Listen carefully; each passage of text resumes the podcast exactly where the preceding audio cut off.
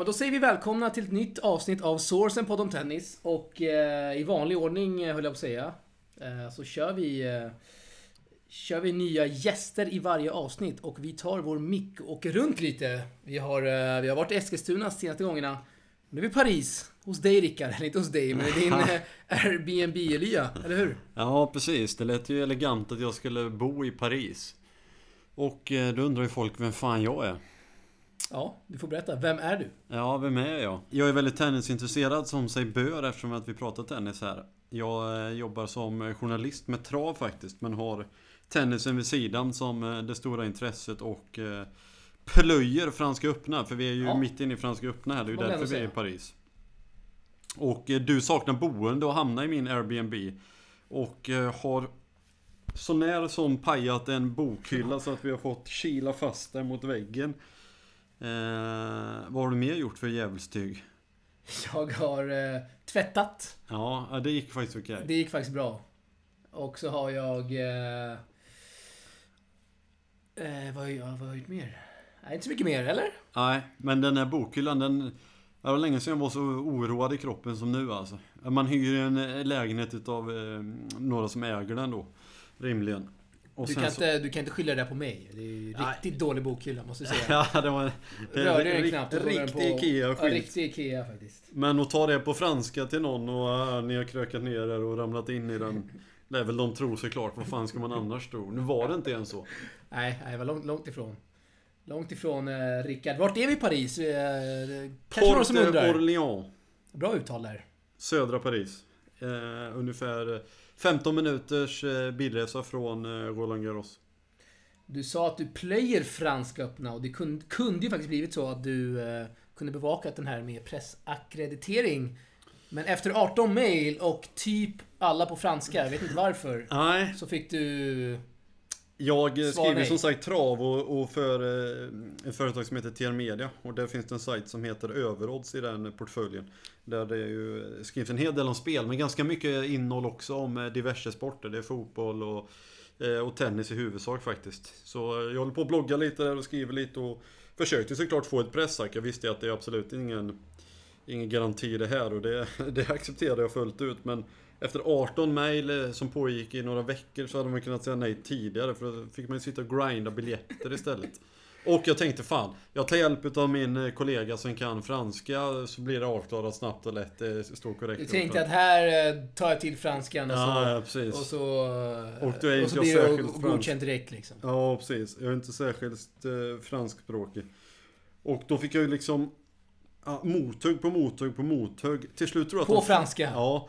Till slut tror jag att de fattade att jag kunde inte franska för jag körde i translate. Så till slut kom det ett meddelande på engelska. Och sen... Ja. Nej, det var misär men... eh, Det, Det kom, det kom ett mejl på engelska till slut. Alltså. Ja, ja. Efter ja. 17 mejl på franska. Ja, det var nog faktiskt ett par växlingar på engelska innan, nådastöten kom. Ja, det är underbart. Och eh, ditt tennisintresse. Du eh, följer ju mest WTA-touren och Simona Halep i synnerhet. Varför har det blivit så? Ja, det är en väldigt bra fråga. Jag eh, spelade ju tennis som ung så det är därifrån eh, alltså grundintresset kommer. Spelade i 7-8 år och nådde inga astronomiska höjder men eh, hade väldigt roligt då. Och för ett antal år sedan så tog jag upp intresset ganska ordentligt och fastnade väldigt snabbt för just VTA. Eh, och det är väl egentligen eh, fyra anledningar på att säga, nu ska jag bara räkna upp dem också. Men när, när vi är i slams, alltså femsetsmatcherna, Sten Wawrinka, Tsitsipas som var det häromdagen. Eh, det är en sån liksom batalj som många pratar om, väldigt häftig. Ja. Men den tar ju fem timmar. Vill man se många matcher, vill man ha bra koll. Då föredrar jag tre set, även om det i undantagsfall är roligt med, med fem set. Men överlag så kan det bli lite väl segt. Sen är det ju det att Du, du kör eh, Ben Rothenberg, eh, typ den enda tennisjournalisten som vurmar för eh, bäst av tre set. Alltså gör han det? Ja, jag vet hur ja, mycket- ja, det har han fått mycket skit för. Eller Alltså, mycket- ja, han får väl ha den åsikten. Jag, säger- jag, vurmar- jag säger inte att det behöver vara bäst av tre bland herrarna, men jag säger att jag hellre följer damerna då. Sen så Jag händer ju, det händer ju mer i damtennisen så tillvida att ett servegenombrott är ju liksom inte... Det är inte tack och godnatt i det här sättet. Det kan ju svänga ganska många gånger och sen är den betydligt mer öppen touren. Ehm, Det är klart. På det, gott och ont. På gott och ont kan man tycka. Eh, Det har såklart. sin charm också kanske. Ja, men det är liksom hur kul är det att se Nadal Ja, nu just nu Nadal när det är grus och sen kanske Federer på gräs och sen Djokovic på hardcourt liksom. Det, det blir lite stereotypt även om de liksom har ju tagit sporten till en ny nivå. De har liksom de blivit ikoner för hela communityn och kommer vara det tills de dör och ja, långt efter det också förstås. Men eh, jag, jag, jag föredrar damerna. Jag hör vad du säger och det är fantastiskt kul att vi har en eh, som har så stor koll på VTA-touren. Eh, Petter Pettersson har ju kallat dig, tror jag va, för att, att du ska vara en av de eh, främsta i landet just på VTA-touren. Du har varit med i hans podd där, ett samtal om tennis. Ja, jag fick ju vara med där en gång faktiskt. Det var trevligt. Eh, Du har ju skrivit det också, jag vet inte. Så här, Jag har jag, tagit det från Petter. du har tagit det från Peter? Jag, jag var- litar fullt på honom, lite blint på honom. Eh, när det passar så tittar jag och när det inte passar så försöker jag göra så att det passar. Och försöker se Ja men så mycket man kan liksom och det Jag har ett annat jobb så det är inte enkelt men Australiensvängen är ju trevlig. Då är det ju tidiga morgnar och Grind. Ja, då är det grind. Jag tycker det är jävligt trevligt. Kroppen mår bra av att ställa om faktiskt också i januari när det inte händer så jävla mycket annat. Så då är det Gör det verkligen det? Ja, min gör det i alla fall. Då är det tennis från fyra på morgonen till nio när man börjar jobba och sen tidigt till säng och så ser det ut så. Kanske är någon second screen på under dagen ibland också. Det är magiskt. Vi ska backa band här innan vi går in i årets Franska öppna. Och vi ska prata lite om eh, fjolårets eh, final där, Simona Halep, som du såg på plats och så blev ganska dramatisk i och med lite sen, sent flyg där och bokning och allt vad det var. Du får berätta lite om det här, eh, Rickard. Jag ska försöka ta den på en minut för om inte du stoppar mig kan nog sitta en timme och det blir lite långrandigt skulle jag tro. Kör! Jag satt i, hemma i Helsingborg där jag bor, eh, Johanna Larssons eh, bostadsort. Och eh, bara att jag måste ner och se Halep för jag följer henne slaviskt. Jättefan av henne. Började grinda biljetter, fanns ingenting, hittade ingenting. Det var resale men liksom man kommer till sista stolen och sen har någon hunnit köpa den. Med 14 timmar kvar till finalen så dyker det upp en plats. Jag klickar i den, ser att biljetten är väldigt dyr men tänker det är do or die. Eh, får tag i den, sover några timmar, bokar ju flight där innan jag lägger mig. Tåg till Köpenhamn, flyg ner, metrar genom hela Paris, kliver in på Roland Garros en knapp timme före matchstart och eh, eh, det är fri mat, det är fri dryck, det är allting. Den kostar liksom 575 euro tror jag. Och hon låg ju under med 6-3, 2-0 och var faktiskt utspelad skulle man nästan kunna säga mot Sloane Stevens. Och Då mådde du inte så bra kanske. Ja, alltså, grejen var att jag mådde inte så dåligt som man skulle kunna tro utan då tänkte jag mer av fan, häftig upplevelse ändå liksom. Och då vänder hon och vinner med eh, 6, eh, 4, 6, 1 de två sista va? Jag tror det. Och det var senaste gången jag grät. Jag grät som en gris. Gråter grisar mycket. Men eh, grät som ett barn då. Ja, det var otroligt häftigt alltså. Det Eftersom att- bara slog till liksom. Ja, det slog till. Hon har ju spelat tre stycken Grand Slam-finaler tidigare. Alla har gått till tre set och torskat alla. Och hon har ju pratat mycket om att hon vill till Paris. Eller att hon älskar Paris, hon vill vinna i Paris. Eh, Grus är ju hennes bästa gren. Och efter sjukt mycket slit så fick hon äntligen lyfta den där bucklan. Eh, det är ju inte så många som har varit världsettor utan har vunnit en Grand Slam. Hon var ju en av dem då. Det är många som har sågat henne att hon har dåligt psyke. Eh, när hon blev världsetta sa de att äh, det blir svårt för henne att liksom behålla den positionen. Hon eh, slutar nästa år, det vill säga 2018, som year end number one. Så hon har ju verkligen eh, gett svar på tal. Trots då att hon har 1-3 i finaler i Grand Slam. Men det är inte jättemånga spelare som har gått till fyra finaler heller i sig. Nej, fantastiskt. Eh, kul med ditt eh, genuina intresse för Simona Halep. Kort pass, jag åkte till Singapore och så VTA-finalerna i höstas. Eh, Och då strök hon sig en dag innan jag klev på planet. Men det är sånt som händer. Då mådde du heller kanske inte så bra. Det var lite samma där faktiskt, för hon hade haft problem med ryggen och hade inte spelat på nästan två månader. Så att det var ju liksom en kamp mot klockan och... Man är ju lite naiv, men man, de försöker liksom alltid. Det är sällan de säger att nu är jag väck för väldigt lång tid om de liksom inte har en operation eller sånt där. Så man trodde väl att det skulle gå, men det, det gjorde det inte. Men det var en häftig upplevelse ändå. Och jag har ju sett henne två gånger den här veckan. Ja, det har du. Mm. Vad har du att säga om Simona Halep hittills? Om vi hoppar in i årets tävling. Ja, vi ska inte bli långrandiga eftersom man kanske lyssnar på detta senare, men hon har ju sett... Eh, hade lite problem första omgången mot eh, Ayla Tomljanovic, men hon storspelade. Det är många som gör det mot Halep. Det passar tempot. Eh, vissa klarar av liksom att gå in i det här. Jag har ingen press på men nu ska jag bara kötta och då är ju ofta spelare som farligast. Men hon har ju sett lysande ut de två senaste och har... Eh, Amanda Anisimova i nästa runda. Eh, Imorgon eller idag blir det. Eh, Men det skiter vi för att det är liksom Ja. så kortlivat. Men det, det ser bra ut. Det är mycket, mycket möjligt att hon tar eh, en titel till. Hur länge blir du kvar i Paris? Ja, till damfinalen. Det blir det alltså? Ja. Det har du bokat in sedan länge. Det, det beror på om inte bokhyllan bräcker innan för då behöver jag förmodligen emigrera från den här lägenheten. Ja, det är stort. Eh, vilka mer? Eh, vi hoppar in då helt och hållet till eh, Franska öppna 2019. Du har ju varit här sedan eh, dag ett, va? Om inte jag helt fel. Ja, nästan. Jag åkte ner på måndagen. Den smygstartar ju på söndagen. Men då är det Elitloppet i Sverige så att det kan du inte missa. Det fick du grinda först, innan du kom ner till Franska öppna alltså. Ja, precis. Ehm, vad fan. Det har väl varit ganska trevlig turnering så tillvida att det har varit inte massa rain delays, inte, inte för många matcher som har blivit avbrutna på grund av tid eftersom att de inte har lampor och sådär. Tycker det har flutit på ganska bra. Jag har aldrig varit så länge på en tennisturnering som nu och det är ju... Ja, det känns rätt lyxigt att ställa klockan om ens det och liksom gå upp 9 på 9-10 på förmiddagen. Puttra ut i Roland Garros och bara gå runt där och njuta liksom. Det är faktiskt magiskt. Ja. Jag kan... Eh, Du har ju haft eh, fokus på svenskarna förstås. ja, Och det har ju varit en bra turnering med svenska ögon. vi kan köra svenskarna först då. Det kan vi. Och eh, du är ju som sagt en VTA-guru, så vi börjar då med den högst rankade damspelaren i Sverige, Rebecca Petersson. Som eh, jag såg ju då båda hennes matcher såklart. Första där mot Putin ser vi inom två raka set. Såg faktiskt väldigt, väldigt bra ut. Första set håller hon en jättehög nivå. Andra set får en liten dipp, vinner ändå mot en väldigt stark spelare. Väldigt stark. Eller Alltså, väldigt stark, hon hade ju varit i eh, VTA-finalen 48 timmar tidigare va? Ja exakt, hon tog väl till och med titel där. Det gjorde hon, det gjorde hon Eh, till och med. Hon är ju en jävla humörspelare, Putin. Det är ingen dålig spelare så. Högt rankad. Ja, alltså Hon är vä- väldigt, väldigt svårt med, det, med den typen av spelare. Hon är extrem motivationsspelare och liksom... Ja, sitter tröjan snett så blir hon sur över det och liksom, hon pekar ju finger. Hon pekar ju finger när hon torskade i, var det Australien?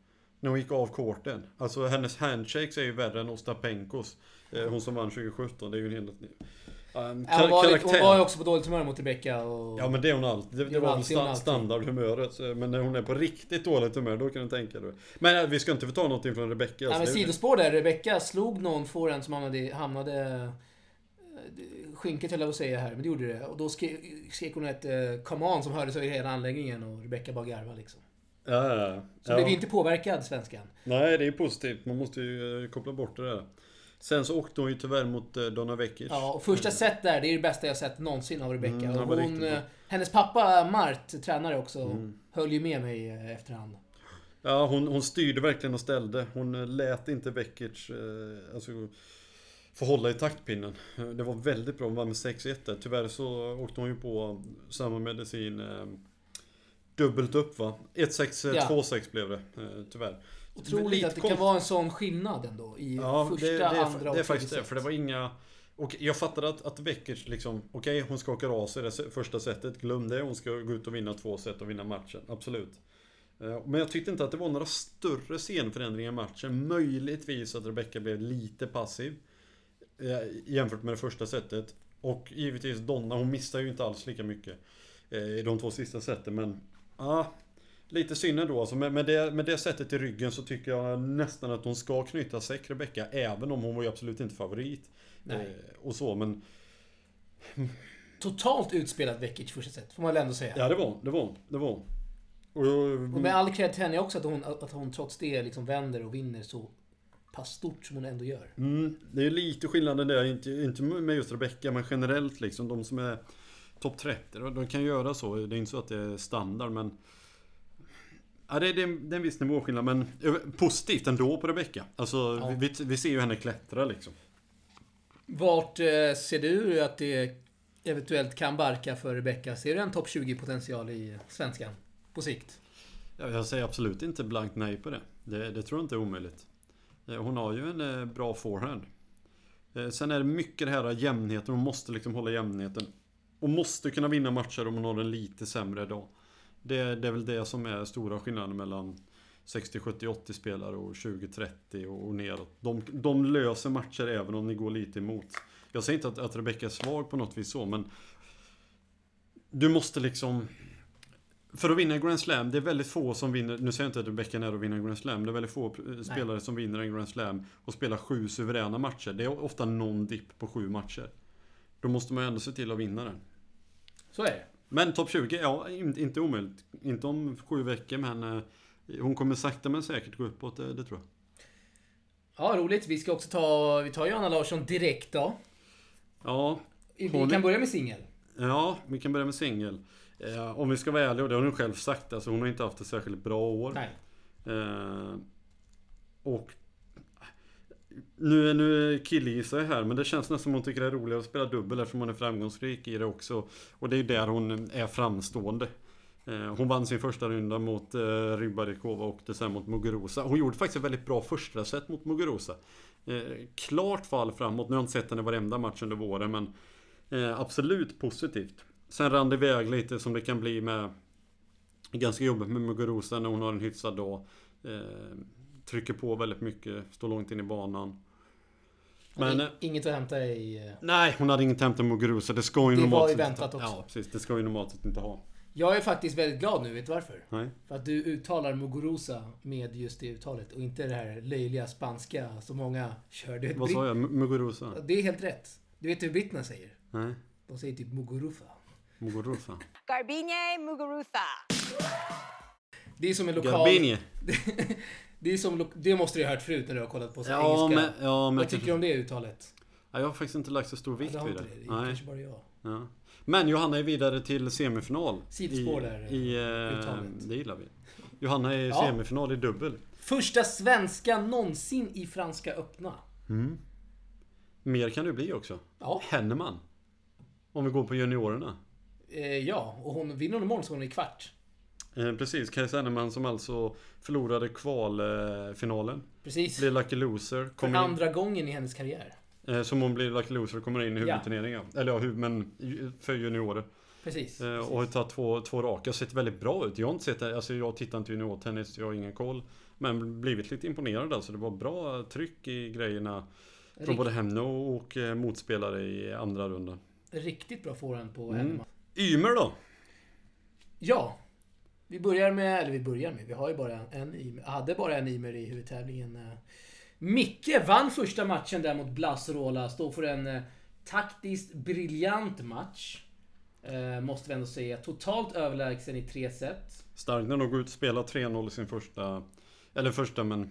Var det för, jo, var det Jo, för- första Grand Slam-matchen ja. eh, i en huvudtävling Ja. någonsin. Vann första set 6-0. Mm. Jag, tror, jag läste det, jag tror inte det är många spelare som i sin första Grand Slam-match i en vinner 6-0. Hur som helst, han äh, mötte Zverev där i andra. Då var det många på att ja, men han har chans mot en Alexander Zverev som inte Ja. har varit i bra form, men jag höll inte med om det och han förlorade också där. Alltså du körde Tre var, det inte, var det inte Henrik Larsson? ehm, Jo, men det var för många, många. Ja men var det inte Henrik Larsson som... ehm, alltså tennis eh, Henrik på... Samtal, Ja, samtal om tennis. Ja. Henrik. Som sågade folk lite så här, det var gulligt att folk trodde att han skulle ha någon chans. Det kanske inte riktigt var så men... Vänta, vänta, vad, vad sa du nu? Såg han folk? Ja men gjo- gjorde han inte det? Eller var Det är han, det är han skrev att han hade chans. Det var han som skrev att han hade chans. Det, det, ja, det var, var det du som sågade? Nej, jag, jag såg det. Ja, det, det var, det var jag någon... gick aldrig ut med det. Nej, jag, jag, det, jag var no, det var någon svensk som gick ut och sa det efteråt. Det var ju gulligt att eh, folk verkligen trodde att han skulle ha någon chans. Det Det, kanske var jag. Vänta, det kanske var jag. ja, Ah, skitsamma. hur, skitsamma. Grejen var ju att, att jag säger inte att det var väl ingen som trodde att han skulle slå, Zverev. Han var väl typ 1.14 favorit. Poängen var väl att Zverev har struligt i Grand Slams. Ja. Eh, och att Micke ändå kom in med gott gry och sådär. Och, det, eh, så här. Äh, skitsamma, vi går inte... Skit, skit i det där, men... men eh, Ett dåligt segment. Ja, ja, det var ett eh, riktigt, riktigt svagt segment. Riktigt svagt. segment. Har vi- Riktigt. Nu har vi tappat Han alla, åkte ut med 3-0, han var inte nära Vi har Sverige. tappat alla lyssnare nu. Mm, Det är kanske någon kvar här. Det är, vet du vem som är kvar? min mamma. Nej, Rasmus Selle. Självklart. det- Kungen! Han är Han ska vi... eh, Vi kommer eh, återkomma till han. Ja. Eh, Kung. Vi har kört lite live här på Insta. Sidospår igen. Mm. Han har varit med i varje live. Ja, det är stort. Eh, ja, vi har tagit alla svenskar. Eh, nej, nästan inte. Nej, inte alla. För vi har inte tagit Gustav Ström och Kevin Schode som, eh, som eh, också spelade ju juniortävlingen. Båda förlorade ganska stort där i sina första matcher i singeln. Kevin Schode vann idag dubben. Mm. Efter att ha legat under med 3-8 super tiebreak. Vann där eh, 12-10 va? 12-10. Gustav Ström eh, som drack Pepsi vid sidbytena. Oj. Otroligt stort! Oj. Eh, det kommer jag göra en artikel på. Eh, frågade han varför dricker du Pepsi vid sidbytena? Eh, Liksom i Franska öppna. Ja men, då fanns det ingen energidrycka i den här boxen. Aha. Då tog han en Pepsi. Då frågade jag, blev det några rapar under spelet? Nej, det blev det visst inte. Det är han, hade inte jag han, av. han Monfils och, och eh, Kyrdio som kan eh, ta lite gott och blandat. eh. Inte så jävla knussliga vad det gäller det. Eh, Vi har ju Stefan, stort- Stefan. Olsson i Ja, det får vi inte rullstolsklassen också. glömma. Går in i tävlingen eh, torsdag när det här... eh, släpps. höll jag på att säga. är det inte? Ja, jo, det är det. det. Det är det. Stort. Mm. Och eh, Rickard, då måste jag fråga dig lite mer här. Har du några fler intryck från Franska öppna som du kanske vill dela med dig av? Det kan vara spelare... Allt möjligt egentligen. Tomatsalladen blir man lite trött på, eller pasta och tomatsalladen blir man lite trött på efter sex raka dagar. Det är ju ofta så, eller, men på stora arrangemang, liksom, mat är ju svårt. Men vad ska man göra? Det är inte riktigt som man ställer sig och gör en matsäck av med sig på Nej, det gör man helst inte. Eh, Det är sjukt mycket folk första veckan, köerna är enorma. Sen blir det ju lite mer avskalat när de inte spelar på lika många banor och så vidare. Eh, Alltså det går ju inte att ta sig ur en eh, liksom... si- Sitter du på Susanne och du kollar klart en match och vill gå, gå därifrån. Det tar ju 10-15 minuter. Ja, ja. Det, det går inte. Eh, Det kanske inte var det mest intressanta. Alltså jag, jag har faktiskt skrivit upp alla spelare jag sett live för att jag ska liksom Oj! föra det till mina Tänker noter. du rabbla upp hela listan här? Eh, Ska jag rabbla upp hela listan? Det blir... Nej, det måste du inte göra. Nej. Eh, Du kan nämna några kanske som du vill lyfta fram lite extra av eh, Jag är väldigt glad, att, anledningar. det är vä- väldigt glad att jag har sett eh, Darja Dasha Kasatkina. Eh, unga ryskan, född 97. Är ju helt formlös och flög så att eh, det sjöng om det mot eh, OS-guldmedaljören. Puerto Ricos första, Monica Puig. Eh, men hon är väldigt häftig på sikt alltså. Får ordning på lite psyke och, och hitta lite balans i det där. Eh, henne har jag längtat efter att se. Hon var nära att hon kvalade in till VTA-finalerna i fjol men åkte dit sista steget. Ja men alltså Renka visar ju att hon verkligen är tillbaka till, eh, ja, kanske inte gamla dagar. Hon vann ju Australian Open 2012, 2013. Eh, blivit mamma, haft eh, lite små problem med kroppen. Det har varit vårdnadstvist om ungen, Ja. mycket som har stört henne liksom. Men jävlar vilken bra match hon gör mot Osaka i stora delar. Hon förlorar förvisso men det är ja, rigg. De jag pratade med kunde verkligen inte förstå hur... eh, Jag pratade med massa journalister efterhand och sa hur kunde Osaka vinna den matchen? Håller du med om det? Eh, Det, eh, ja, jag håller helt med för jag fattar inte det själv heller. Eh, Jag satt på Susanne Langlaine då, korten och väldigt intressant moment detta. Existerar tur, kan man vinna match med tur i tennis tycker du? Jag har ju hört i alla fall fotbollstränare mena på att tur inte existerar, bort, existerar i sport och jag... Jag är beredd att hålla med nästan där. Alltså förklara det, hur kan inte tur existera i sport? Jag tycker att, säg att det är en... Säg att jag får emot mig en nätrullare som Mm. kanske dödar poängen helt, så kanske jag i mitt slag innan hade kunnat göra något Ja, ja. för att det inte skulle bli en nätrullare. Hänger du med? ja jag, jag fatt, Man jag, kan ju påverka så, tänker jag. Ja, det är kul att säga just nätrullare för det kommer det superexempel från den matchen. Gjorde Det, det? ja, det, Jag hade ingen aning. nej, nej. Det, det är för att det är, det är... Hon vinner bara på tur. Eh, inte, Var det bara tur? Nej, förlåt. Inte, man, säger, man vinner ingen match på tur. Nej, men tack. du kan behöva ha tur med dig. Så här var det. Ja. Azarenka vinner första set. Eh, Azarenka har eh, 4-2 i andra set. Boll till att gå till 5-2. Det skiter sig. Det blir 4-3. Eh, och då har hon boll för att gå till 5-3. Då slår Osaka ett slag som blir en nätrullare omöjlig att ta. Eh, och det är ett sånt maratongame som varar 10 minuter. Och det blir istället för 5-3 så blir det 4 lika. Och precis där svänger momentum i matchen. Eftersom det dessutom blev ett det vet man ju ofta. Framförallt på damsidan vilken reaktion det blir eftersom de sällan har serven på samma sätt att luta sig mot. Även om just de två är duktiga servare eh, generellt. Tror du att Azarenka hade vunnit matchen om den bollen stannar på Osakas planhalva? Så att det blir 5-3 och hon får med sig det långa gamet. Eh, Det är väl ganska troligt att de vinner ändå. Jag tänkte precis svara ja. Ja. Ja, då menar jag så här, hon, hon förlorar ju inte matchen för att Osaka har tur så tillvida att hon slår inte 40 nätrullar i rad. Men det, det, det är så små detaljer i tennismatcher, framförallt på damsidan, som kan avgöra så mycket. Har du då tur med dig i en, två bollar i ett sånt game. Alltså det kan vara sån otrolig game changer alltså. Är, jag, är alldeles, jag är helt fascinerad över hur små Då grejer... finns det säkert de som argumenterar att ja, men Azarenka kunde visst ha gjort saker bättre. Jag är med på vad jag menar. Absolut. Men nu var det inte så i det här fallet. Men om hon, Ja, slår, om hon slår en superserv och Osaka bara får racket på den kastandes och den liksom ta, landar på nätet och det imponerar. Vad skulle Azarenka gjort annars? Skulle hon slått serven på andra sidan då? Alltså det, det kan Nej, man jag tänker mer innan. Jo, jag- du, du, du förstår ju. Jag, jag fattar precis Ja, och jag, jag, jag kan förstå argumenten men jag kan inte köpa det för att det finns spelare eh, och liksom lag och allt möjligt. Men det blir mer påtagligt med tur när det är individuell idrott eftersom att 11 fotbollsspelare har väl sällan tur exakt samtidigt. Eh, Så vi landar i att Osaka vann på tur. Ja, det gjorde hon. Det gjorde hon. Och dessutom så var, hon ju två bollar från att torska matchen innan. Det var inga sådana sekvenser mot eh, Schmidlova. Som var ju riktigt illa ut. Sen åkte hon ju mot eh, Sinekova i två raka set. Men ja, tur existerar och det, jag kommer aldrig någonsin ge mig på den eh, punkten. Sen kan eh, man ju ha tur med sig med sin spelare och så. Du ska prata med Alexander Axén. Han menar fotbollstränaren, eh, fotbollsexperten numera. Han menar att tur finns inte i... Jag, jag vet det. Han är ju bror till en, av mina kollegor. Är det sant? Ja, eh, och Nej. jo, Kristoffer Axén han jobbar på, på TR Media.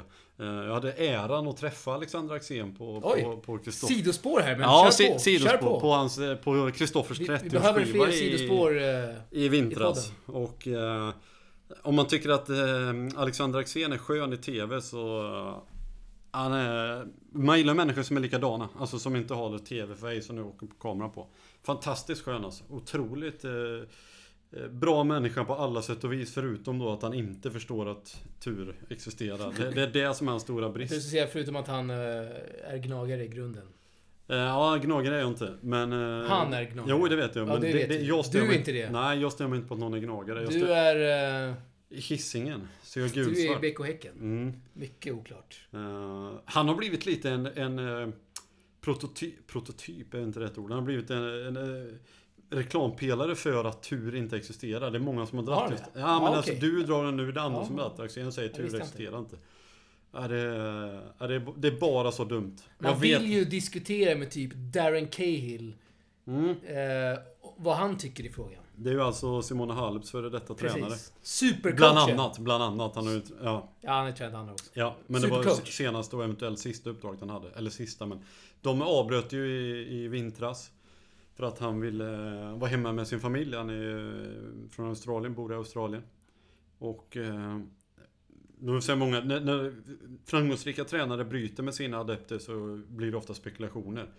Till exempel när eh, Sasha Bajan, Bajan, Bajin Just det. bröt med Osaka efter att ha tagit två Ja, var Den ju- var jävligt suspekt. Den var ju bland det sjukare man har... Den var sjuk. Den var sjuk. Två, två vunna slams i rad. Ja, då bröt de.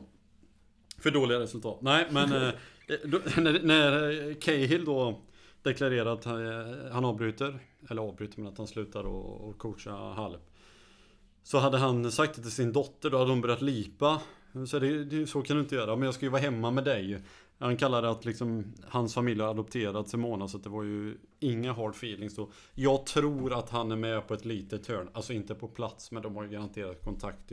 Typ eh, WhatsApp eller Skype eller vad det kan Ja, vara. till exempel. Det är ju... eh, Fan, nu blir jag osäker på min absolut favorit. Inte bra. Daniel Dombré. Som eh, coachar Halep nu. Eh, rumänsk. eh, Presskonferens idag hade han. När det, det, detta spelades in. Stort. Jag var inte där. Oj, oj, oj. Det var skandal. Det, det var, se, jag ser hur arg du blir nu. Mm. Du ser vad du går miste om när, när du inte fick ett När man, svar inte ja. ja, när man inte är presssäker alltså. Eh, något, mer- intryck? Några fler spelare? Vi kör så här. Rabbla upp lite fler spelare Ja, vad, som du vad nämna landar vi egentligen? Vad, eh, ja, jag har ju sett Amanda Nissimov också som vi möter Halep nästa. Men skit i den för det är för kort livslängd på det samtalsämnet. Det är en 17-åring som slog igenom i Miami i fjol. När hon gick, gick till en tredje runda. Dunkade ut Kvitova på center court där. Det var jävligt häftigt. Uh, kul att se liksom Next Generation. Nu är, alltså det finns ju rätt många intressanta på eh, herrsidan också. De är inte riktigt lika unga. Tjejer har ju, eh, utvecklas ju ofta ja, men, tidigare åldrar och liksom kan slå sig in på ett annat sätt i yngre åldrar. Det är väldigt få spelare under 18 som kan konkurrera på ATP-touren på den nivån. Hon har ändå tagit titel. Uh, hon har egentligen inga, alltså det är klart hon har många brister, hon är bara 17 år men liksom helheten. Hon är bättre än många som har spelat flera hundra matcher. Det, det är också Ja. hä- häftigt. Eh, Se att du har Sebastova på din lista. mm, har jag det? Det har du inte. Nej. Det är sjukt roligt att du nämner en spelare. Det är faktiskt en av få som jag inte har sett i toppen och verkligen vill se. Jag gillar henne skarpt. Jag såg ju hennes tredje set mot uh, Mertens. Ja, vann det var ju lite 11-9, för att jag väntade på Federer Rud som skulle spela på samma Ja, just det, efter. just det. Otroligt bra tredje set där. Ja, hon är ju... Bland det bästa jag sett. Ja. Sevastova när hon spelar bra så är det så jävla elegant för att hon mixar ju spelet otroligt fint alltså. Det är, alltså hon, Hon hade en stoppboll där som eh, Ja. var helt... Du kanske såg den? Ja, jag har sett, sett highlights jag gjort. Jag såg tyvärr inte det live, jag satt på någon annan match då.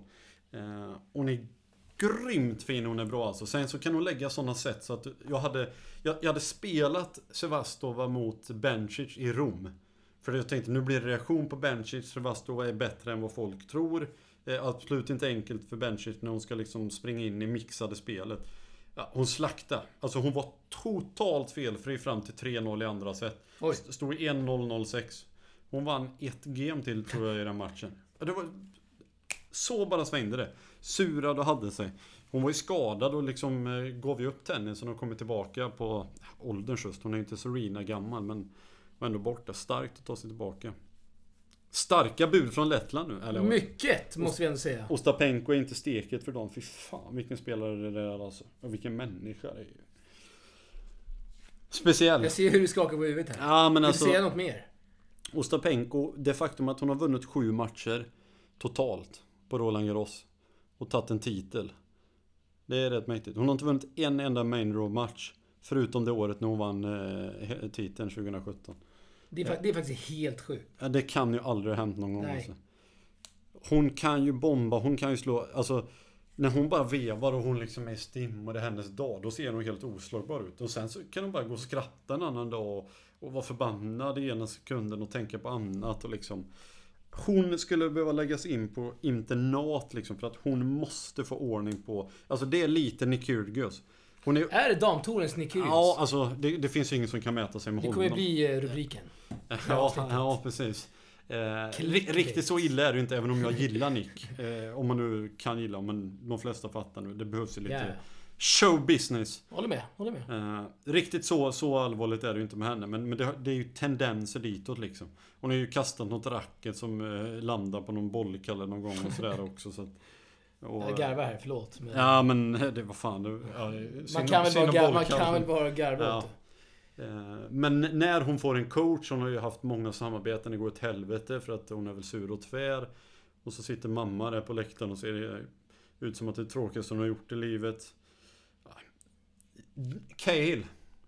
Cahill ska ta Cahill på över. Ostapenko. Är Ta det, är det du säger här? Ja, hon är världsetta inom ett och ett halvt år. Tror du det? Tror. Alltså det, det kan inte sluta på annat sätt. Ja, hörde ni det från Rickard Hansson här? Det är ju inte så troligt att han gör det, så att det, ju- jag blir liksom inte motbevisad. Det är ju härligt med att säga sånt. Herrsidan då, du sa ju faktiskt eh, Federer Rude. Ja, Rude. Nej, Rud. Kasper Rud. Eh, fan vad häftigt ändå att eh, Norge får fram en spelare som är så bra. Tar sig till tredje runda, får möta Federer liksom. Och det har ju det har blivit en tennisboom. Det har det ju blivit senaste åren när, när Rud har spelat. Men det märkte man här. När det var fem, sex norska journalister. Eh, mig veterligen har NRK-götterna. eh, mig veterligen har Norge bara en spelare i eh, både junior och herrklassen. Och dubbel och rullstol och allt vad det kan vara. En spelare, då kommer det fem, sex journalister. Ja, det gillar man ju. Sverige! De, Det- de har obskyra mig på plats liksom. Ja, Ingen precis. annan. Och dig, som och inte har pressackreditering. Nej. Men du räknas Alltså, in där ändå. det, hypotetisk fråga här. Det är klart att Rud hellre hade velat gå väldigt långt i franska. Ja. Men tror du inte att han hellre tar en, en tredje rund, eh, rundas förlust mot Federer? Att han, har är, han är jättenöjd. Att han, än att han går till typ kvartsfinal. Med facit i hand när han summerar sin karriär. Det är ju så här extremt hypotetiskt. Han lär ju gå längre. Alltså ju, han har ju framtiden för sig. Han kan ju... Ja, han bli- kommer ju gå långt. Ja, ja. Så är det ju. Så det, det komma nya, eller kommer nya chanser för honom. Men han fick ju ändå möta, gå upp mot Federer. Liksom ha gjort det någon Federer gång. kanske lägger ner när då? Ett, två, det vet vi ju inte. Nej, Han precis. kommer inte spela fem år till. Nej. Det känns ju ändå som att det är fan lika stort som att spela en... Alltså, när man har växt upp och sett Federer på TV. Jag vet inte om Rudolf, men hans pappa. Det går ju rykten om en mytom, mytomspunnen träning som varken farsan... Vad heter Christian Rudolf Ja? Ja. varken farsan minns, men det är, har kommit in källor i New York Times. Oh, nu snackar vi. Eh, det, där eh, det menar folk, olika källor menar då att det, det har visst skett rum en träning här mellan Christian och Federer och... Ja. Det, det är också hyfsat diss. Jag minns inte om jag tränade för. Jag tror att, eh, att sonen kommer Federer var väldigt det. ung då. Ja. Men äh, jävligt coolt alltså. Eh, får vi säga då. Christ, eh, Christian nu. Kasper Rud som drillats på Rafael Nadals akademi senaste, senaste året va? Ja, och Och apropå har- Rafa så ser det ju inte ut som att det går att slå honom som vanligt. Nej. Du sprang på en utav två som har slagit Ja. honom eh, i, i franska idag. I, I en korridor idag i Susanne Longlen. Eh, Robin Söderling var otroligt stort. Eh, Söderling som då twittrat senaste dagarna och instagrammat att han gillar det vi gör. Eh, Berömt tennisportal Ja, det var Source. Det var faktiskt... Eh, jag, minns att jag, jag minns att jag satt så här vid min desk i medierummet där. Så lite obskyrt, svettigt. Han var upp- trött. Klockan var typ 22 och bara... Nej, nu är livet man mådde skit. inte bra. Man mådde inte bra. Hade ätit så här fem kom- Twix och så kommer- Och så kommer en tweet! Och man bara shit, Robin Söderling. Ja, då var man svävar på moln alltså. Ja, det var vackert. Bonusinfo är att jag tog Robin Söderlings autograf i ett omklädningsrum i Falköping för eh, 15 år sedan eh, någonting. Han spelade en turnering i Falköping. Det är Oj. därifrån jag är och eh, hängde i hallen. Så att eh, jag träffade Robin före dig för det var första mötet mellan dig och Robin. Ja. Visst var det så? Precis. Mm. Stort. Jag tror att han minns ditt möte mer än mitt. Jag har inte kvar autografen heller. Jag, eh, jag såg att Robin har tagit bild med Mig. massa, massa olika fans idag. Oh. Så jag kan bara tänka hur stor han är just under Franska öppna. Alltså när han vann... Den, den här matchen snackas det om varenda år. När han vann 2009 mot Nadal, det var första gången Nadal torskade i Just det. Paris. Eh, Det var ju sjukt stort redan då, men det faktum att Nadal har gått liksom Ja. och i princip gjort rent hus sen dess gör att den blir bara större Han har torskat en match se- sen just den matchen för tio år sedan. Ja precis, han har Det är helt sjukt. 91-2 matchkvot eh, per dags dato 5 juni va? Ja. Det är ju... Det är, Ja, det är så helt- sjukt så att det går inte att ta helt in, alltså. sinnessjukt alltså. Och. Ja, man kan bara... väntar en, en semifinal mot Federer. Mm, det gör ju det. Den gör inte ont. Jag missade den. Ja, du ska åka hem Bra då. timing. Ja, Jag du ska åka hem då. dagen innan. Men, Men- så kan det vara. Man kan inte få med allt. Men faktum är ju, alltså Jag har inte varit på franska så mycket innan så att jag liksom har kunnat ta in intryck vad gäller herrar och så. Ja. Jag tror ju utav det jag upplevt de här veckorna, eller dryga veckan, att folk är ju mer Federer än Nadal här. Trots... Garanterat. Men så har det alltid varit. Ja men även... Ja, du menar här i hans liksom hemmaborg? Ja, även i hans hemmaborg. Oh, eh, men jag har också fått det intrycket. Jag kan säga så här, efter... Eller är de trötta på Nadal nu? Nej, men jag tror det handlar mer om hur jävla stor Federer är. Jag tror fortfarande inte folk förstår hur... Alltså det. Alltså vilket intresse han drar. Jag kan säga så här. Det ja, är, det... Efter varje... Eller efter... Så fort Federer, Djokovic eller Nadal har spelat. Mm. Då står ju hundratals fans utanför det här mediacentret. Ja. För det är där spelarna kommer ha sina Ja presskonferenser. ska de ta bilder och så. då ser man ju vilka klungor det blir. Och alltid när Federer har spelat ja, men efter hans matcher. Så det är, all- det är alltid störst klunga Ja. efter Federers matcher. Det är ju jävligt intressant det där när man ska jämföra spelare, för det är en oändlig diskussion. Det är väl ändå konsensus att Federer är störst genom alla tider, men det för, Ja. förs ändå liksom en diskussion och man mäter på tusen olika sätt. Det finns ju en hel del eh, låtsasrekord och annat inom tennisen. Men det, alltså efter de här, den här veckan ska jag säga att, alltså, jag har, jag har liksom inte haft riktigt den insynen. Men nu så är det liksom en total no-brainer. Alltså, han är på ett helt eget plan jämfört med Novak och Nadal. Meritmässigt, ja han är ju bättre på en del punkter, eller de största och tyngsta. Ja. Men det är inte så att han har slaktat dem i, i meriter. Det är inte så att vi pratar en helt... En utomjording. Alltså Nadals 11 titlar i Paris liksom. Hur ska det någonsin kunna slås? Ja, nej, precis. Så att, men han, ja, han verkar ju vara, eller han är så jävla mycket större än de andra. Jag trodde inte att det var sån skillnad alltså. Jag är också faktiskt väldigt förvånad i och med att det här är Nadals borg. Alla vet vad Nadal har gjort här. Alla säger det, det här är Nadals tävling. Eh, man får ju rysningar när uh, spiken där drar upp alla år Rafa har vunnit. Et Roland Garros en 2005, 2006, 2007, 2008, 2010, 2011, 2012, 2013 et 2014. Det är han superspiken. Eh, exakt. eh, vad heter han? Vi har inget namn på. Mark Mauri tror jag. Jag har twittrat till han förut. Final. De Dam. Han är faktiskt eh, riktigt, riktigt Säger bra. han Dam? Ja, fan, det här låter inte... Final.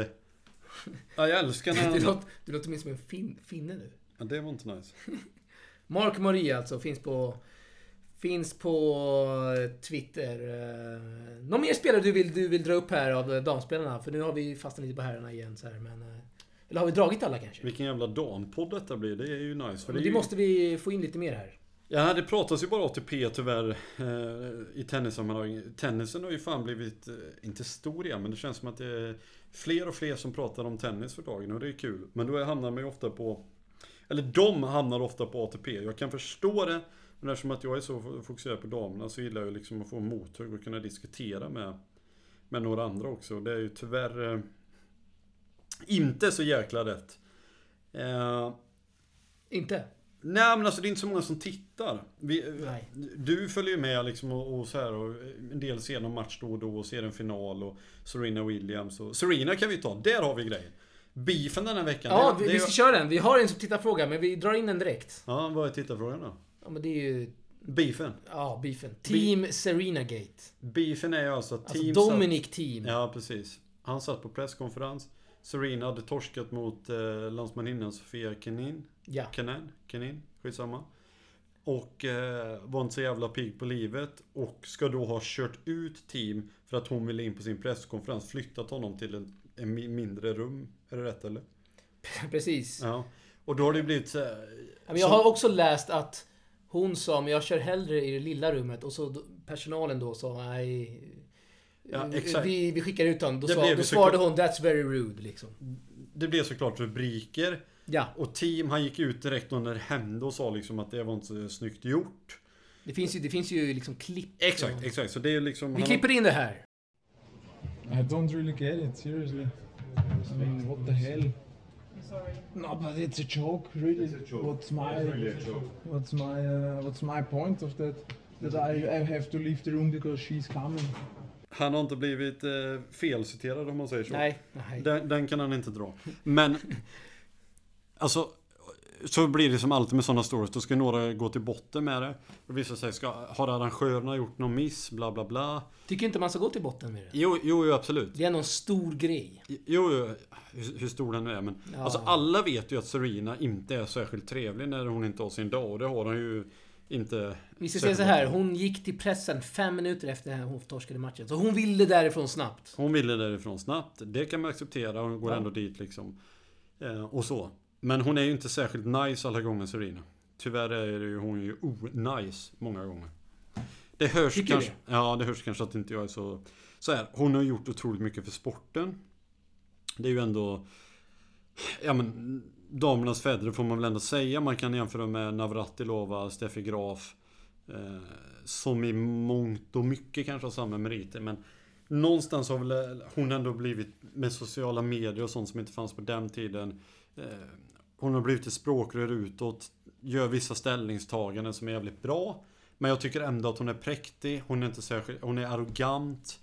Eh, är- Du kör ju riktig motorsåg här. Nej men det är ju det är så hon är. Det är liksom när det passar henne. Eh, Och med det sagt.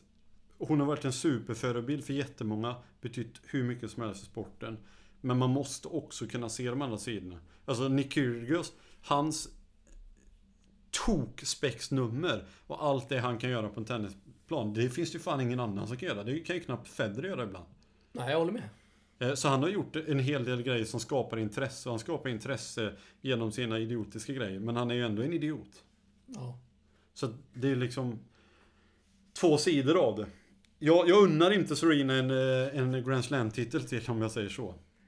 Det kommer inte kunde, ske, Det kunde jag... Jag tror inte heller det kommer ske. Hur Alltså- långt eh, skulle du säga att hon är från sin främsta form just nu? Är det mil? Det är lite svårt för mig också eftersom att jag, jag följde det inte slaviskt. Jag tittade när jag var yngre. Men då var jag ju jävligt ung och eftersom att hon håller på i 20 år liksom. Ja. Alltså hon är väl någonstans om jag ska ja, säga att den är 70% kanske. Något sånt. Det räcker ju jävligt långt. Hon gick, hon gick till två stycken Grand Slam-finaler i fjol. Det var ju helt otroligt. Men det är också många som... Fan, de, de darrar ju ihjäl sig bara de ställs mot henne. Och det är ju tack vare att hon har byggt upp sitt varumärke. Hon har varit så jävla överlägsen, hon har varit så bra. Hon har ju vunnit matcherna innan spelaren ens har kommit in på banan. Med sin aura. Precis, så har det varit i ganska många fall. Även i Grand Slam, eller även framförallt i Grand Slam-sammanhangen liksom. Alltså hon har ju, hade ju räkmacka till de finalerna i princip. fan tittar du på? Eh, någon spindel där på väggen. Oh, har jag det? Nej, på väggen. Har vi spindlar också? Det var inte Det såg ut som en kackerlacka, men de, de, de, de kanske inte kan eh, gå på väggarna. Nej. Eller? Nej, jag har dålig koll på kackerlackorna. Eh, Sidospår här, men Ja, fortsätt. sidospår. Det var ju räkmacka fram till, två, till båda de finalerna på sätt och vis. Chanslös mot Kerber i Wimbledon. Och skämde ut sig fullständigt mot eh, Osaka i US Open. Det kan vi slå fast. Ja, det var ju... Och det, men då visar jag också det. Hon hon ville ju ta den där, ja, vad fan blir det nu då? 23 va? Eh, Ja. Ja. Och... Skydde inga medel. Säger man så? Det kan man säga. Ja. Och då blir det ju pannkaka utav alltihopa. Det är ju rätt så... Det enda som eh, sörjer är ett jävla starkt ord i sammanhanget. Det enda jag tycker är lite tråkigt är att hon åkte ut eftersom att hon hade fått Halep i semifinal om båda hade tagit sig dit. Det hade ju inte varit skittråkigt att få se den matchen Nej. där Halep skulle grusslakta Serena. Du, vad, eh, vi måste ju snacka om en... eh, Ja, världsettan just nu bland damerna. Naomi Osaka som förlorade där mot... Uh, Siniakova mot världsettan i dubbel. Mm, Jag såg, Det den, först... jag såg ju den matchen. Ja, du såg den? Jag såg faktiskt bara lite grann till den. Det var ju första gången sedan eh, 97 som en världsetta i dubbel slog en världsetta i singel. När Lindsay Davenport slog Hingis va? Jag tror det var så. Första gången sen eh, 2018, juli va?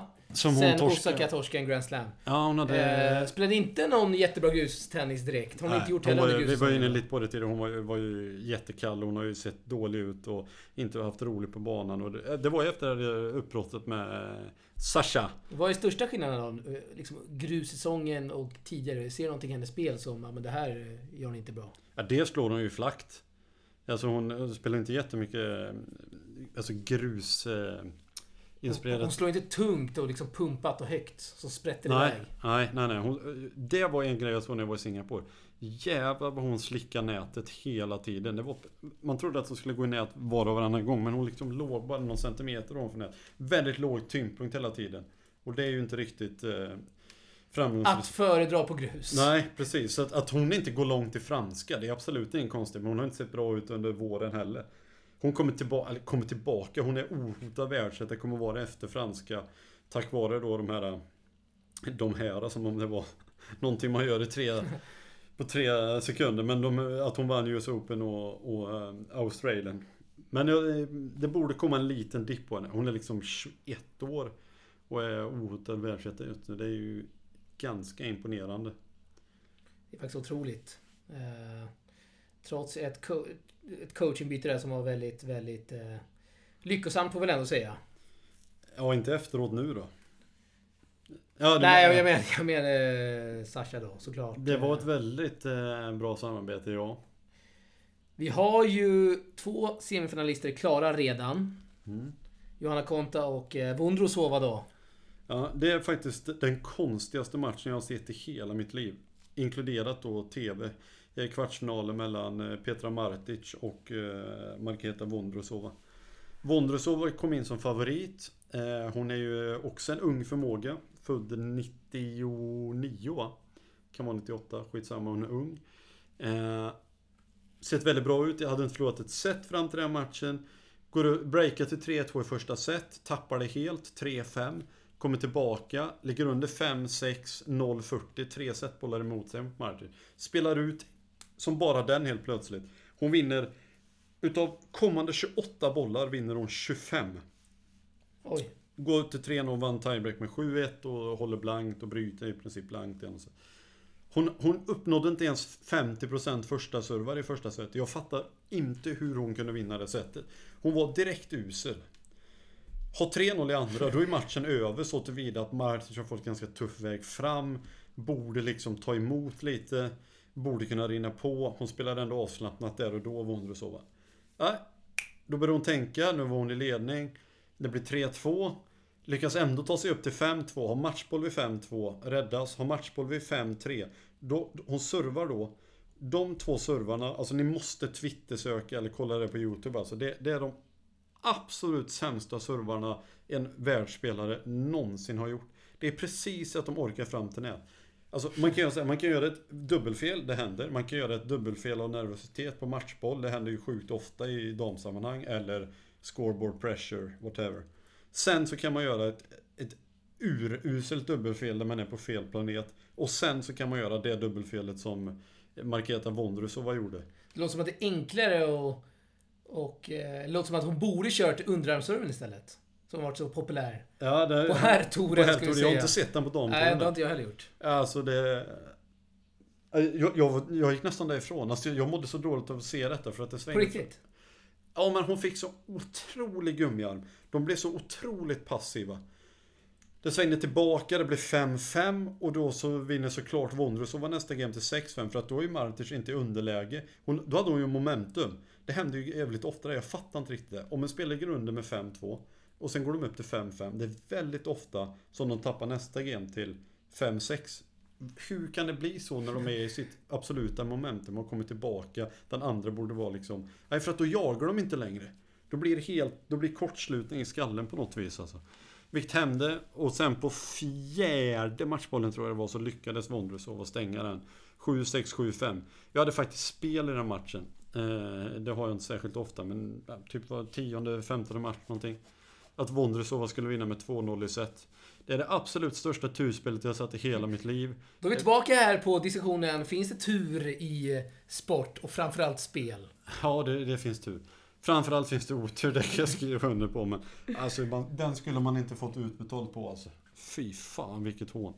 Nästan så att du eh, skrivit mejl där till spelbolaget och sa ja, men Jag skrev faktiskt till en vän under pågående jag vill match. inte ha pengarna här. Jag skrev faktiskt till en vän eh, när matchen pågick att eh, det mest rättvisa är att hon, eh, ja, detta låter illa men ni får missförstå mig rätt, att hon blir skadad och bryter så att det blir push på spelet för här. Alltså det var en sån match där båda borde stått det tio gånger. Ingen kunde vinna, ingen kunde stänga den. Det var gummiarmar, det var dåligt och... Uff, vilken dålig match. Kan du någonstans ha förståelse för att det blir gummi i en sån, i en sån viktig match? Superförståelse. Det, alltså, jag säger inte att det, det är konstigt på något vis. Men hur det kan bli, och framförallt dem när ingen vill ta initiativ. Utan de bara står och bollar fram och tillbaka, bollar fram och tillbaka. Det ser man inte jättemycket av. Nej, Jätteofta av. nej. Tsurenko och Kronic var en annan sån där de fick avbryta 6-6 för- på grund av mörker. Återuppstod. Jag tror du avbryta, Återuppstod. avbryta på grund av gummiarm. Ja, ja, det, ja men det var det, Då kan du kört den anledningen. För att de bara stod och bollade fram och tillbaka i, i 30 minuter där. Och till slut så lyckades Tsurenko och- och vi- vinna den. Hon, eh, hon, hon och Kruners, det var liksom så här Match made in heaven på det. Bara stå och bolla, ingen vill ta initiativ. Den ena är ondare än den andra och dåligt psyko. De kastade rack och allt möjligt. Äh, det var... Men det är också det som är lite tjusningen. Det är ingen elegant tennis. Det är liksom inte någonting som man säger där, minns du den matchen. Men det där händer inte på här sidan på samma sätt. Ja, de kan bli nervösa. Ja, de kan liksom göra misstag. Men det blir liksom inte på den Du ser, parodinivån. väl, eh, ex- exakt, du ser väldigt sällan att det är liksom två spelare som... som det verkligen syns att det är så jobbigt att ingen här vill ta initiativet och det blir bara patetiskt spel liksom. Ja, jag, jag förstår det. Alltså jag har själv stått där och blivit nervös och inte kunnat göra någonting. Men det, vi pratar ändå spelare som är topp 20, topp 30 i världen. Spelat in X miljoner. Att de inte kan hantera nervositeten på bättre sätt. Det, det är lite fascinerande faktiskt. Gör så här Rickard, då har vi... Då går vi in i... eh, Ja, för vi ska väl snacka tennisspråken då. Eh, Vi går in i avgörande set här Rickard. Mm. För vi har, vi har kommit till eh, liksom slut... Slutdelen av podden. När psyket är som sämst alltså. Precis. Psyket är som sämst, man har eh, kört en MTO som det heter. Medical timeout. Medical timeout och... Eh, ja, vi kör en frågestund helt enkelt med våra... Vi har fått in lite frågor här från våra lyssnare och... Eh, läsare och allt vad det är. Martin skriver här då, första. Eh, frågar varför han är Sveriges i särklass näst sämsta dartspelare. Och vem som vattnar hans blommor när han är borta. Det är mycket... Ja, det är högt och lågt här direkt. Lågt ska vi säga. Eh, mamma vattnar blommorna. Och det är ju en jävligt intressant skrivelse. I särklass näst sämsta. Ja, jag man, man är ju har sä- anmärkt också på den. Näst sämst. Ja, det är, är det. Ja, fan jag är inte så jävla dålig på dart. Martin har ju slagit mig i dart, det säger ju inte särskilt mycket. Eh, ja, jag vet inte. Jag har ju Parkinson eh, till och från som det känns. Så det är väl därför jag är dålig i dart. Känns som inte dart är jättepopulärt där. Inte så stort i Sverige. Inte så Inte stort. som England. Nej, inte. Där är ju religion typ. Vad heter han? Phil Taylor. Eh, en utav... Han är typ, Gud, han är typ Federer. Eh, Ja, men- Dartens svar på Roger Federer. Han spelade alltså en uppvisningsmatch typ mot en eh, asiatisk tjej. Och inför den, då så säger han eh, Det här är inte kanske ordagrant, ja nästan ordagrant, men han säger i princip eh, Ja det kommer bli väldigt svårt för mig, eh, väldigt svårt att koncentrera sig för hon är väldigt snygg. Alltså det säger han inför han ska spela en uppvisningsmatch mot en tjej. Konstigt att darten liksom inte lyfter till några enorma höjder när liksom den objektifieringen sker utav en spelare. Han skulle, tänk om någon skulle säga det i tennis liksom. Ja, ni ska ut i mixdubbel. Ja, det kommer bli väldigt svårt för mig för jag har en snygg tjej bredvid mig och en på andra sidan. Alltså där är ju... Hade vi inte kunnat blir det visa- storm. Ja, med rätta. Ja, eh, svar ja. Eh, Christian Bjurstedt här skriver Serena Teamgate, ska vi ta den? Det har vi redan gjort. Det har vi redan gjort. Erik Jonsson, prata om Anissimova och Vondrosova. Det har vi gjort va? Ja, vi har ju pratat lite grann. Vondrosova eh, fick ju ett långt segment här. Sen kan man säga, hon är ju, hon kommer ju liksom klättra på rankingen. Hon kommer bli stabil topp 20. Kanske till och med kan nalla på topp 10 i- inom en rätt snar framtid. Men det hon visar upp idag. Alltså tänk dig om hon ställer sig i en final i, i till exempel franska som det nu kan bli. Hon är i semifinal liksom. Hur fan ska hon hantera det om hon inte kan hantera situationen på bättre sätt än idag? När hon förvisso då lyckades lösa det, men det går ju inte mot en bättre spelare. Eh, men väldigt intressant på sikt såklart. Absolut. Anissimov är ju ännu mer intressant eh, på sikt. Någonting stör henne den här veckan tror jag, för det var inte samma Riktigt samma attityd från henne även om hon vann väldigt enkelt mot en spanjorska som jag har väldigt, väldigt dålig koll på ska sägas. Men det, det kändes som att hon var slutkörd och eh, Shit vad bra Anissimov kommer vara. Serven, inside out, eh, forehanden, backhanden. Ah, det där är... Hon ser ut som Anna Kurnikova också. Hon har ju eh, ryskt påbrå. Just det. Eh, är väl född där och sen flyttad till eh, USA väldigt ung ålder om jag inte har fel. Verkar ha en fling med Nick Kyrgios på sociala medier. Alltså är detta verkligen bekräftat? Ja, men han har ju flörtat med henne friskt. Sen vet Ja, men jag han inte... flörtar väl med allt? Sen, sen vet jag inte hur mycket... eh, Hur besvarade den? Exakt. Nej. Jag vet inte, det, det är ju lite ont i magen ändå, gör inte det? Varför, varför gör det? Ja men liksom, lilla Amanda kommer upp där 17 år. De har ju tränat ihop, så är det. De har ju sparrat ihop. Det gjorde de under Indian Wells. Se vilket minne jag har. Ja, det är grymt. Ja, jag vet fan, jag... Jag får inte riktigt samma härliga feeling som jag får över att eh, Halep dök upp i Del Potros box här under Franska öppna. Det här är ju, nu spekulerar vi extremt. Nu är det vilda spekulationer det här. extremt. När vi går in eh, en, en timme in i podden. Ja, precis. Extremt vilda spekulationer och inget mer än så. Hon, men hon bara satt där i boxen och det var, var någon bild när de kramade. Så jag, jag vet inte om det är De någonting. har, har man ju läst om lite förut, att de eh, verkar gilla varandra väldigt Det mycket. kan säkert bara vara så enkelt. Alltså, jag lägger ingen större värdering det. Men hon satt ändå i hans box liksom. Det, generellt Hon så är... sätter sig inte i liksom... Eh, I eh, Kachanovs box. Nej, Bara för att. framförallt inte när Katjanovs eh, gravida fru sitter bredvid. Kanske inte. Eh, Rasmus Selle här, som vi eh, lovade att lyfta fram. Mm. Skriver så här. Eh, om hur bra jag är. Ja, han är ju en dedikerad följare utav Tennisportalen på alla plattformar. Så han är ju grym. Han har ju kört, han har varit med oss när vi har kört våra live, vi har liveat här.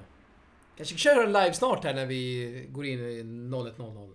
Ja, tvek på den va? det är tvek på den. Tvek på den. Men vi gillar Rasmus Eller, vi gillar alla, andra lyssnare och tittare och läsare framförallt som hör av sig. Eh, Det gillar vi, Rickard. Framförallt du, det är du som driver Jag Tennisportal. tänkte precis säga det. Ja. Vi gillar alla som eh, skriver in till Överås. Självklart.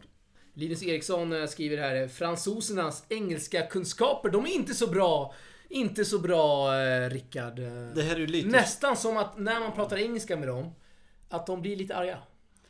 Det här är ju liksom en ständig... Inte nästan, de blir arga. Ja men det är ju ständig hackkyckling som det har varit liksom i hundra år höll jag på att säga. Jag är 28 men det är liksom det man är upplärd med att ja, fransmän de pratar ingen engelska och de är arroganta och sådär. Jag måste säga att jag är positivt överraskad över alla människor på Roland Garros. Där är de förvisso i en arbetsroll.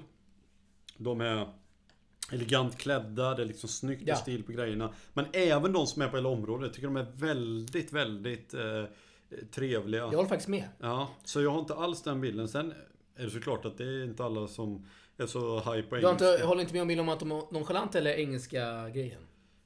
Varken eller på att säga. Det är klart att det finns ju, men jag skulle säga att det är lite överhåsat. Det är liksom den klassiska fördomen. Man kan alltid slänga in att eh, fransoserna hatar engelska. Jag tycker inte riktigt att det är så. Jag ska ju däremot... Jag håller inte med där. Nej, Men det- jag håller med dig om att, de, att eh, jag bara har liksom positiva erfarenheter. Att om man går in i en scen, man- jag går in i en frans, fransos, eller vem det nu än är, så säger de förlåt före, före mig själv. Liksom. Ja, exakt. Pardon, pardon. Pardon. Monsieur. Eh, väldigt, väldigt trevligt folk, måste jag säga. Mm.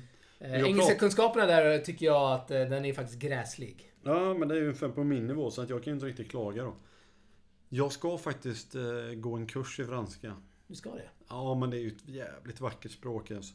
Det är typ ingen av eh, Uber-chaufförerna som har kört så här, pratar engelska. Det är typ någon. Och så man frågar dem första, först man frågar liksom, pratar du engelska? Så säger de någon, eh, säger de eh, no eh, liksom på dålig engelska. Och så frågar Sen de då, pratar du franska? Och så säger jag nej, och så blir de lite arga nästan. Sen vet inte jag vilket intresse jag har för att prata med Uber-chaufförer efter 10 timmar på Roland Garros. Du tycks ha stö- Du vet varför jag gör det? För jag vill ha högre rating. Eh, Alltså blir man betygsatt som Ja. kund på Uber? Du, du måste ju kolla fram vad du har för betyg. Kan man göra det? Självklart, förarna ser ju vilket betyg wow, du har. nu snackar vi här alltså. Nu måste Det vi... funkar ju lika mycket, li- lika mycket som att du betygsätter varje förare efter... Det, jag, jag har faktiskt tänkt rätt mycket på det om, om eh, man har det. Jag har betyg. 491. 5 Det är det högsta. sinnessjukt Det är högt. faktiskt jävligt högt. Vet du varför? Nej. Eh, I alla fall nu i Paris så, jag nämner bara Zlatan Ibrahimovic, så har jag Ja, fem det- stjärnor. Jag Jag har fick... 469! Oj, oj, Oj, oj, oj. Man har blivit duschad alltså. Jag gillar ju att babbla med alla chaufförer. Det märker man Men kanske. 460, alltså det är ju ändå ett, ett högt betyg. Alltså över 4,5, det är ju högt liksom. Ja, eh, 491 då. Ja, det, det, Det är faktiskt skyhögt. Eller? det är sjuhögt alltså. Men då är du en riktig jävla rövslickare. Det orkar ju inte jag. Jag är trevlig, jag är alltid trevlig. Jo, men du kan ju inte prata med dem, så det, det är väl därför. Det är, ju- du har ditt höga betyg för att de har sluppit Men jag, höra jag, dig det prata. jag gör det är att jag, liksom dålig, dålig fransk engelska, så, så säger jag bara Ibra, King of Paris, och så blir de asglada. Och så när jag går ut då så säger jag I will give you five, I will give you five stars. Och då, ger, då fattar ju de liksom. Och då blir det alltid att jag får fem. Ja, precis. Sånt håller inte jag på med. Du har inte åkt Uber någon annan gång den här veckan eller? Jo, jag har åkt väldigt mycket annars. Inte så mycket i Sverige, men... Uh, vänta, vart har jag åkt Fan, Uber? det störde mig Vart har jag lite. ens åkt Uber? Ah, Australien någon gång och typ... eh, typ... eh, nej, Grekland finns det där. I... Uh, Vad det är ett dåligt segment nu. Nej, Uber är ju rätt intressant eh, segment ändå. Är det inte det? Nu, nej, men nu, menar jag att jag tänker efter vart jag åkt. Eh, Ja, det är inte hett. det, det är inte hett. Det har varit Australien några gånger. Några gånger i Stockholm också. Inte jätteofta. Fan vad kallt att man bara har 469 Det är alltså. faktiskt inget bra. Nej. Och eh, om man har jävligt många resor som jag har, då måste man ju åka sjukt mycket för att liksom arbeta upp det betyget. Det blir ännu svårare för dig. hoppa inte till 498 tack vare en femma nästa liksom.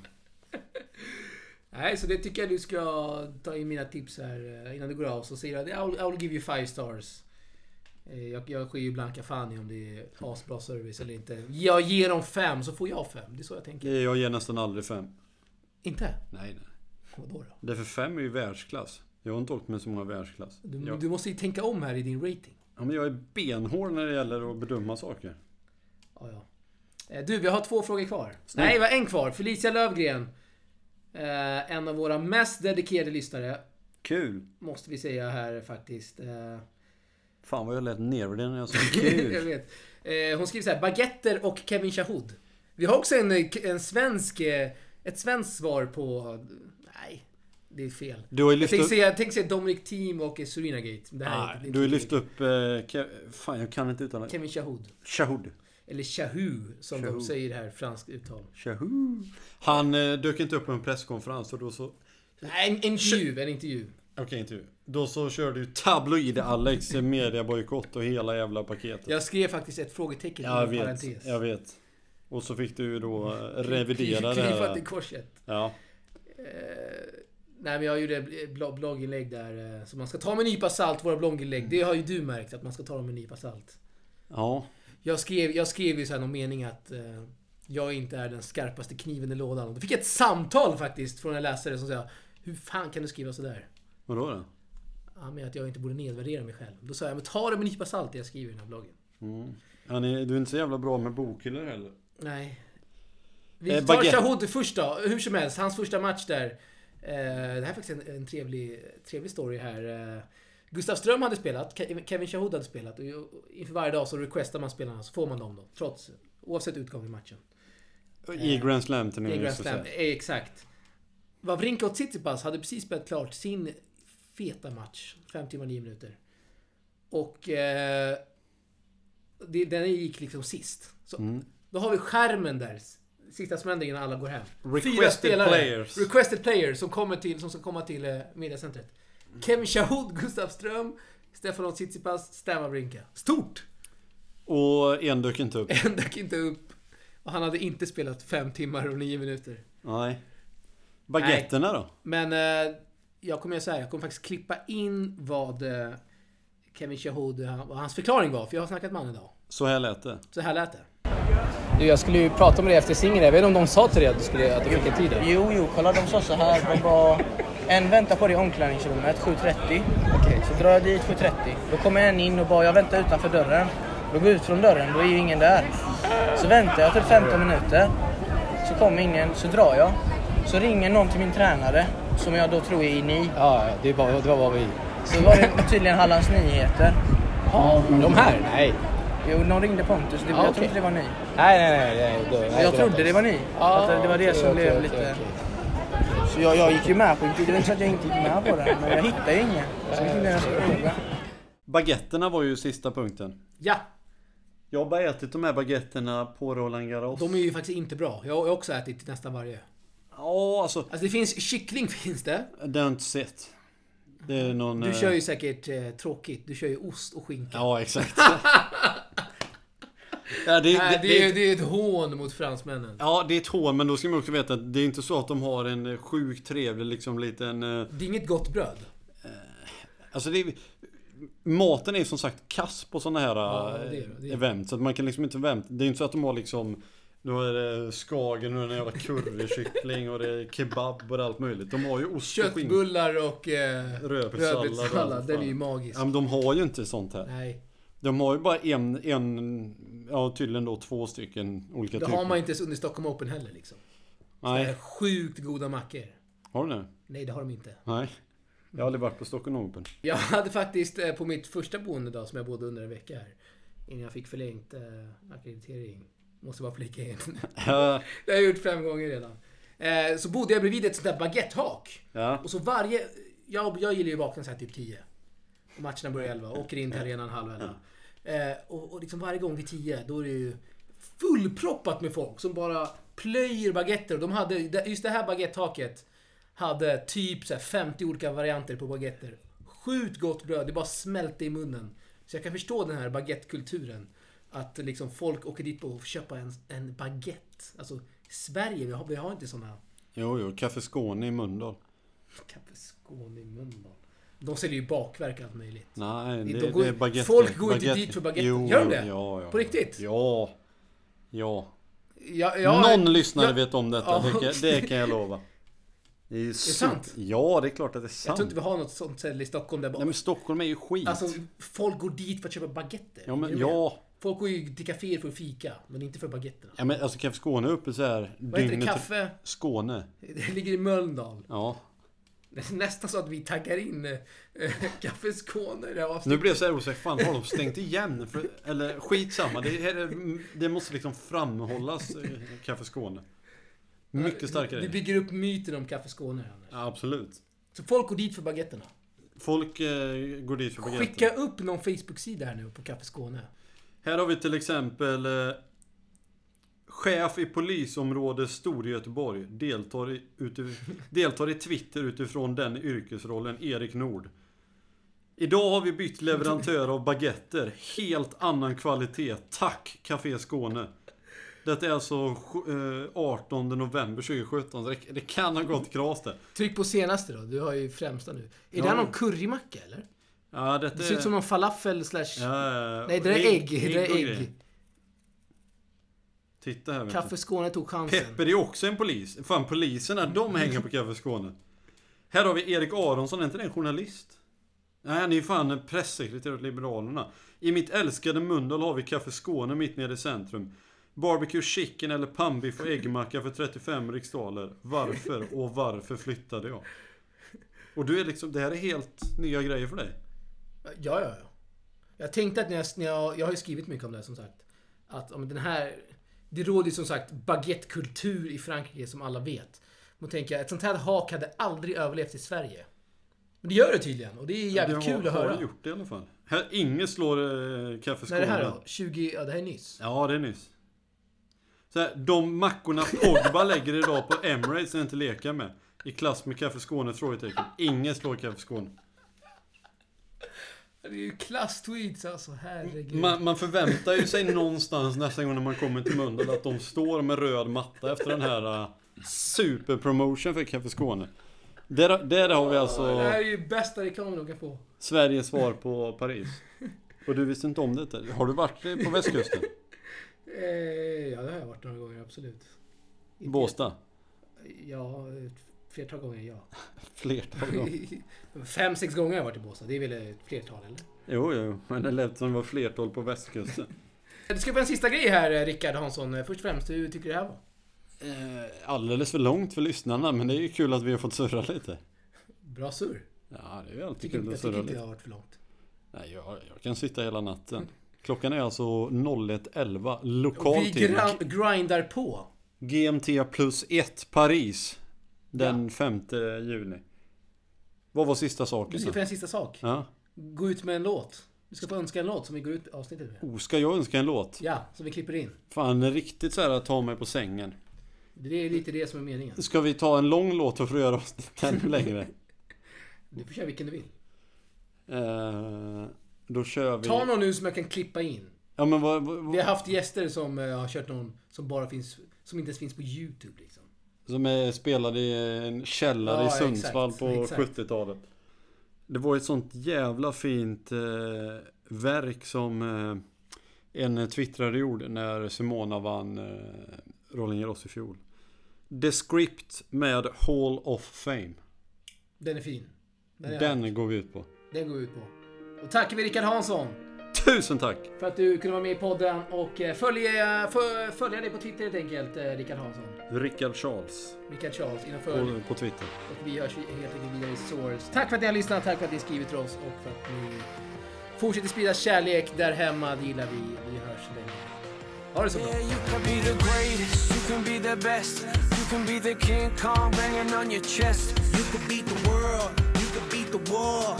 you can the greatest, you can be the best. You can be the King Kong banging on your chest. You could beat the world, you could beat the war. You could talk to God, go banging on his door. You can throw your hands up, you can beat the clock. You can move a mountain, you can break rocks. You could be a master, don't wait for luck. Dedicate yourself and you gon' find yourself. Standing in the Hall of Fame, Yeah, and the world's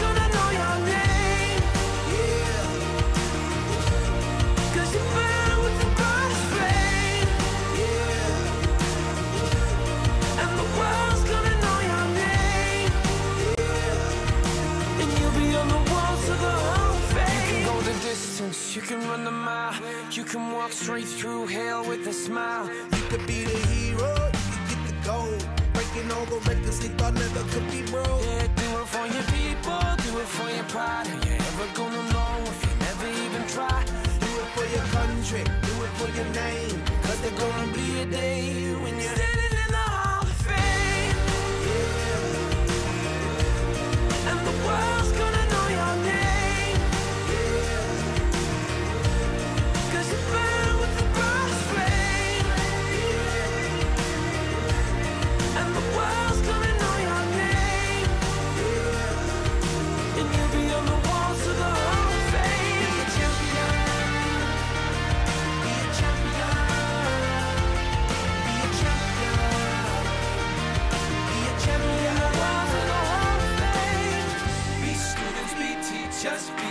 politicians, be preachers. Yeah. Be believers, be leaders, be astronauts, be champions, be truth seekers, be students, be teachers, be politicians, be preachers, preachers. Be believers, be leaders, be astronauts, be champions.